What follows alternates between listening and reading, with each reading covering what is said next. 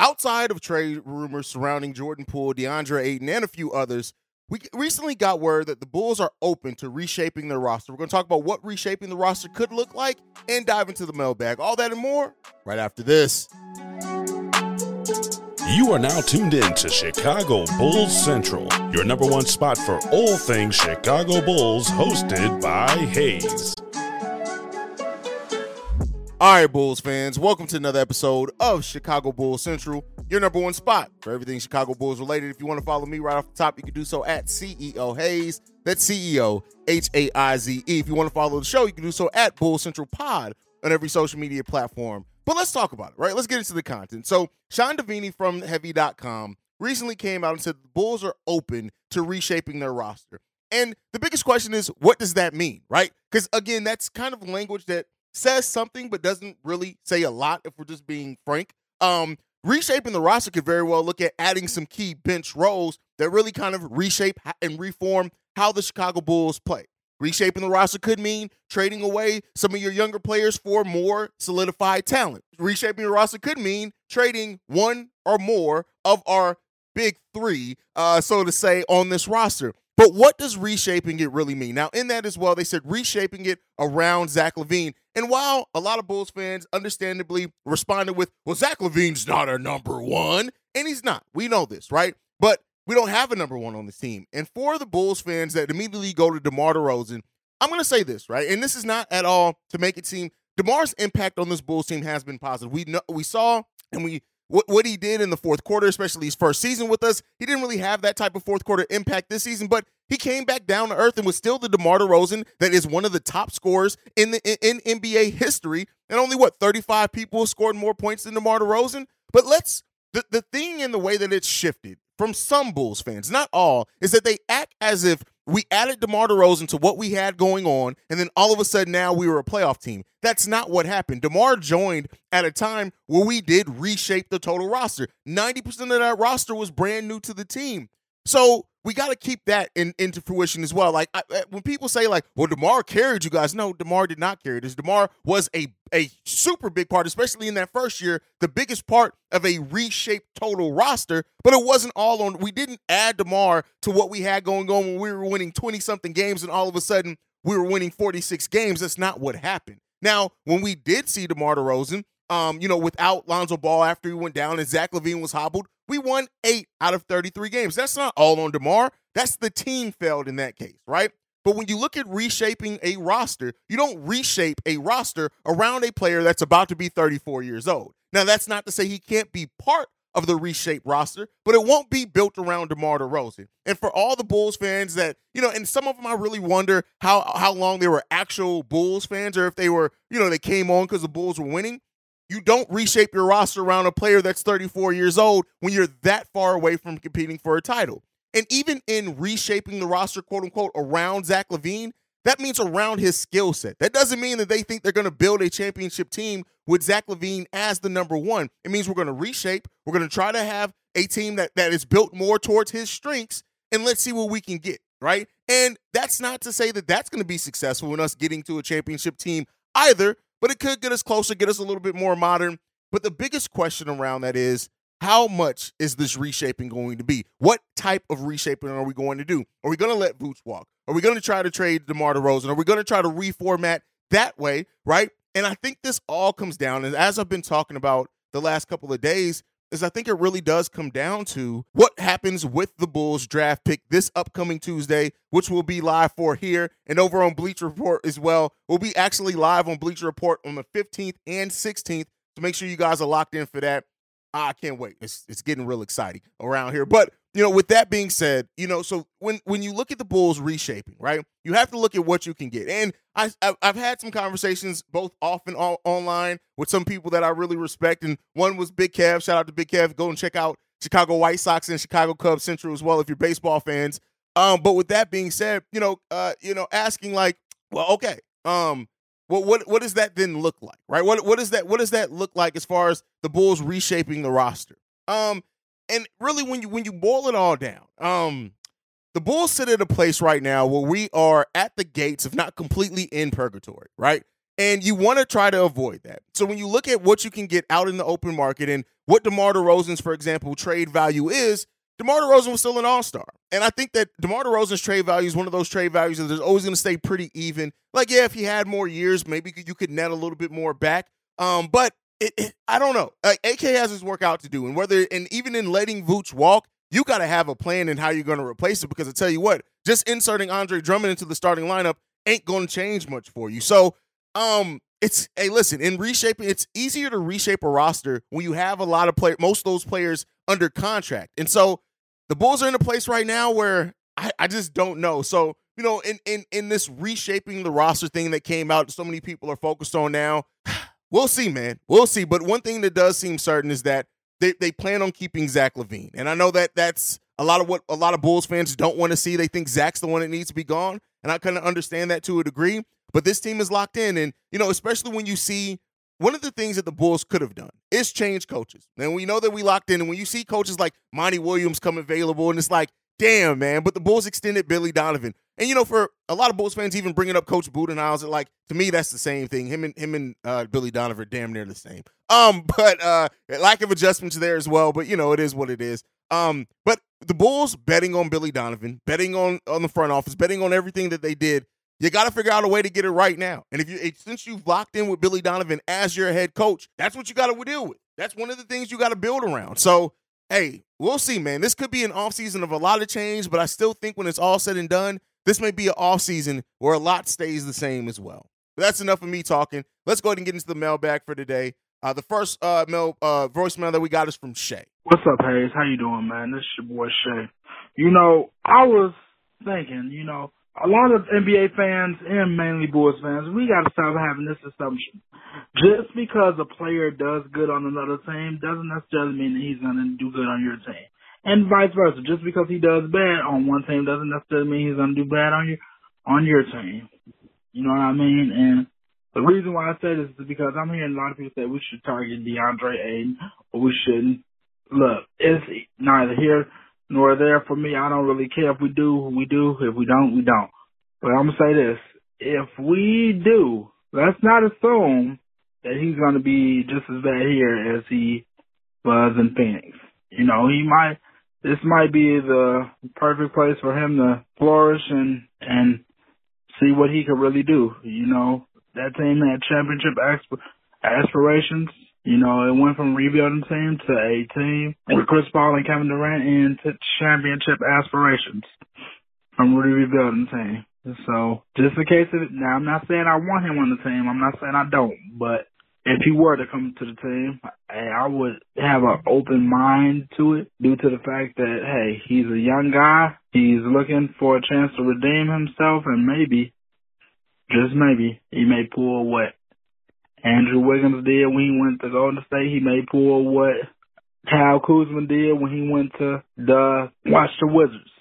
You know, everybody's a whole different person when they have when they have no more excuses left. Look at what Kyle Kuzma did compared to when he was with LeBron.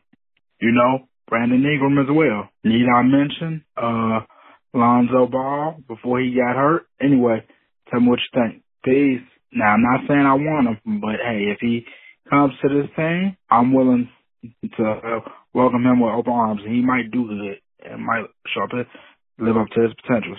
Peace. All right, Shay. Uh, okay. Could DeAndre Ayton, what I basically took out of that, could DeAndre Ayton flourish on the Bulls? Here's what I could say: change of scenery does work at times for players. I never want to overlook that and act like a change of scenery does not help players at times. It absolutely can and has in the past. But I don't think that the Bulls have the current situation. We, we haven't even worked the passiveness out of Patrick Williams yet. So I don't know if if like I, I have my doubts around the coach coaching system here and them trying to get the most out of a DeAndre Ayton. That's not to say that he can't. But when you ask if he can flourish here on the Bulls, my answer is no. Because I just don't think we have the coaching staff that is going to motivate and push a player like DeAndre Ayton. I don't think we even have the personnel, at least what we don't what we're shaped up to have right now on this team to even put DeAndre Ayton in the best situations. I don't see it. Um, but again, in a summer where we're reportedly going to reshape the roster, maybe we reshape it in a way that we have some of that. But for me, you can't bring a player in like DeAndre Ayton and expect him to flourish if you don't have leadership. We still have no leadership on this team at all. And so that's something that can concern me. I'm not I'm not one of those people who are going to say, "Oh, DeAndre Ayton's just he's done. He's never going to get it together." No, he's 24 years old. He absolutely has a chance to still get it together in this league, but he does need to go to the right situation with the right players and staff that are going to help him develop and and motivate him. And I just don't know if the Chicago Bulls can be that. Now, again, if AK and Eversley do make a move for DeAndre Ayton, if it does happen, regardless of me and some other Bulls fans hoping that it doesn't happen, if it does, then that's up to AK to then to support that player to make sure he builds a roster that is going to support DeAndre Ayton because you know exactly what his faults are. And so, hey, hopefully that if they do decide to do that, they they they're they're they prep the team to be ready to get the most out of him and some of the other younger players on this team as well. All right, let's get into the next voicemail. This one's from Ant, the big homie. What up, Haize? It's your boy Ant, the big homie, aka the hood diplomat, Experience the thrill of March Madness. If you're still out on the hunt for a sports book to call home, bet the nonstop action of March Madness with MyBookie. Enter the bracket contest for a chance to take home prizes up to $25,000 or pick from a huge selection of straight bets, props, and odds boosts. Whatever your style, MyBookie makes it easy to play your way and get paid. Sign up now and take advantage of our generous welcome offer to score a massive first deposit bonus up to $1,000. All you have to do is claim the code Bull Central, but the fun doesn't stop there. Get up to the minute odds, free bets, and expert predictions to help you decide who to put your money on. The best part about my bookie, you can bet on anything, anytime, from anywhere.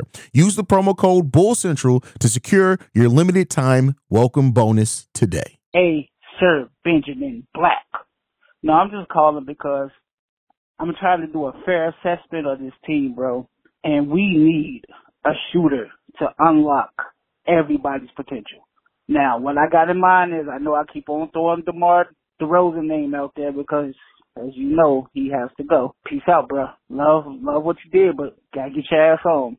Klay had an awful series against Los Angeles Lakers. Maybe due to him going back home, the pressures of getting family tickets and, you know, just whatever mentally. I think it was more mentally than it was physically. If we can perch Klay, oh, I'm sorry, I said perch. I'm thinking about fish. I'm a fat boy. If we can poach Klay from Golden State for DeMar and something, it's, I feel it's a win-win. Think about it. If you have Vooch, P. Will, Klay, Zach, Coby, who's going to double team? Vooch will dominate in the post. He's one of the best low post presence centers that the game has has seen in a while. You can't. Who are you to double team off of? And you know, Klay's 33, so I know people gonna say, "Oh, he had injury," but you know, as a shooter, the last thing to go is your mechanics. So he can play easily well to he's 36, 37, easily. So I feel that will open up this offense dynamically. You know, they said they want to change the, the shot profile of this team. Adding Klay to this team with the rest of them, I think we coming out the East. Let me know, bro. Appreciate you always. Could the Bulls get Klay from Golden State? Here's the thing, and I'm going to talk about this very brief. As much as the basketball media will have you believe that the Golden State Warriors now have to blow it all up, that the Golden State Warriors have to, you know, eh, it's the end of a dynasty. The Golden State Warriors, much like the Chicago Bulls, are in a situation where they're more than likely going to bring most that back. I don't see Dre opting out of that contract unless he has a deal already worked out with the Golden State Warriors to where he opts out and they re-sign him for maybe less initial money, but more years and more money over the length of that contract.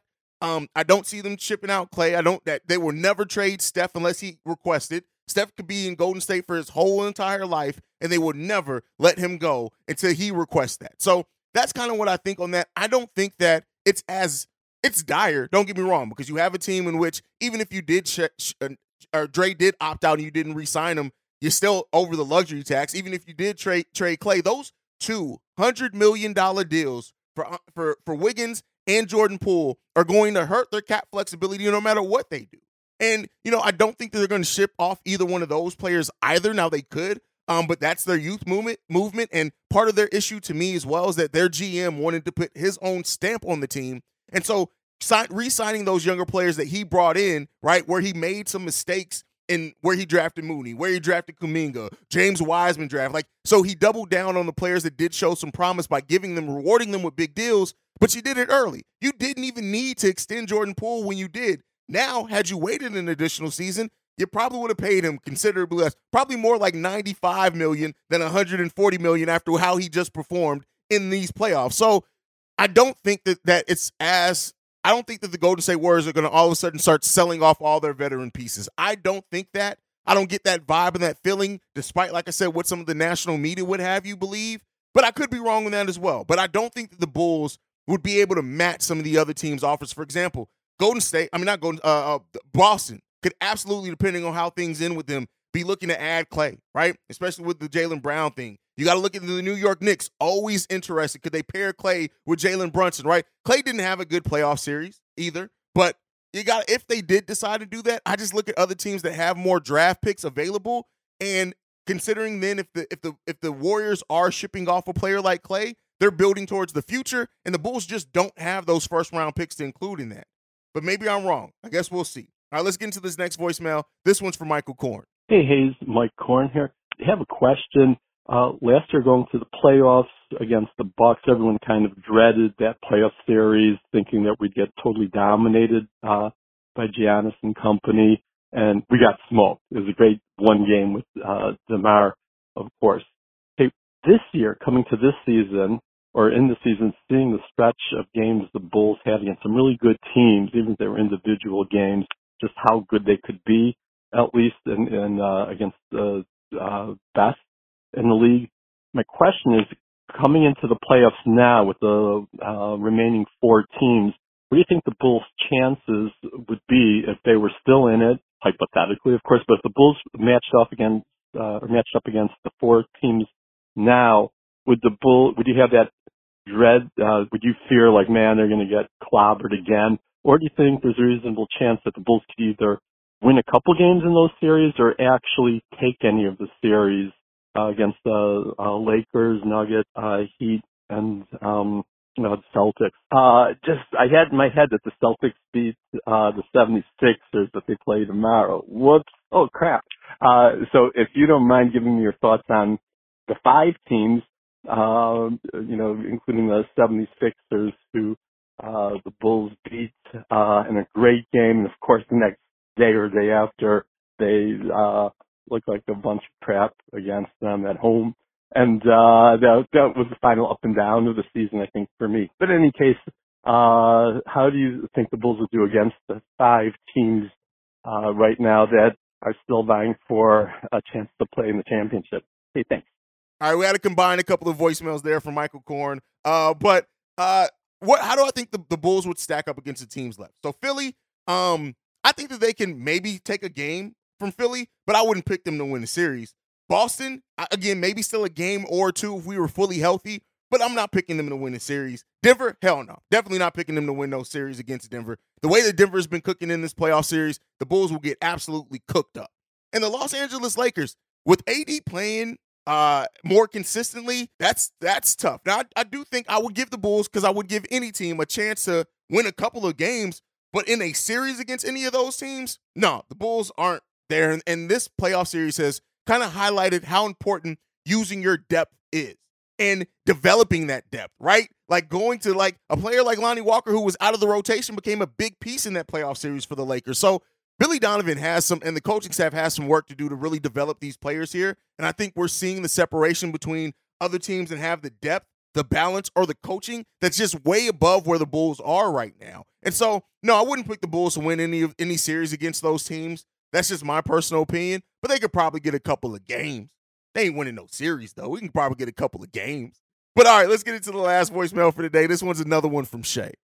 What's up, Haize? How you doing, man? Look, I know that you may not have heard this, but I'm so sick of people talking bad about Zach LaVine or this and that, or comparing them to Devin Booker. Let me tell y'all something, especially y'all people that say Devin Booker is better. Did y'all know that Devin Booker didn't even make his first playoff appearance until Chris Paul got to the team? Before then, the Phoenix Suns was a consistent rebuilding team.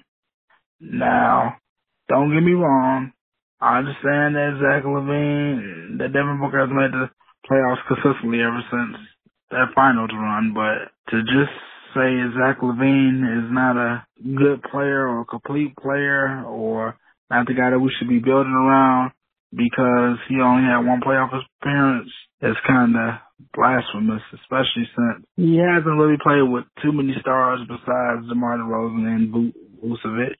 And then on top of that, before he even got here, he wasn't necessarily on a winning team in Minnesota. So that's all I got to say about it. Anyway, tell me what you think. Peace. Zach LaVine versus Devin Booker debate. Um, here's what I'll say is that I think that they did start off very close to each other. I think the difference is is that Devin Booker has shown that, yeah, he didn't make a playoff series or win a playoff series either until Chris Paul came there, but he learned the lessons from that. And those playoffs uh, runs that they went on, he has developed into a hell of a leader, hell of a player, hell of a clutch player. And he it has pushed him above Zach LaVine so far in what we've seen. Now, we see performances like Zach did against Toronto, for example, in that first play-in game, and it looks great, right? But we don't see that consistently from Zach. Zach has that potential in him. He's always going to be a flawed. He's not a he's not a complete.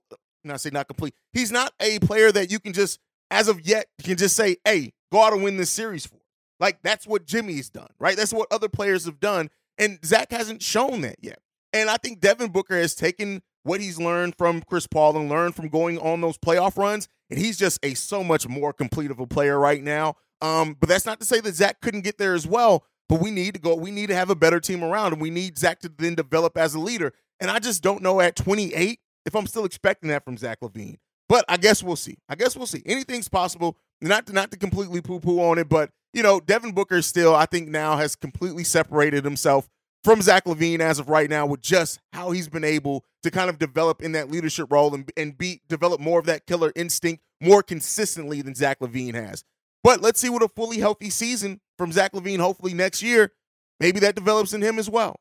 But that's it. That's my time for today. Uh, make sure you guys are following the show at Bull Central Pod. You can send us any feedback, questions, comments, concerns. BullCentralPod at gmail.com. Lastly, you want to leave a text message and or voicemail for mailbag episodes, which we got two more voicemails that I didn't get a chance to play just because of the length of this episode. They'll be on Monday's episode, but the number to do so, 773 270 2799. We are the number one spot for everything Chicago Bulls related because of you guys. And like I like to every episode on, go Bulls. Love you guys. See red if you can, y'all. Peace. This has been a presentation of the Break Break Media.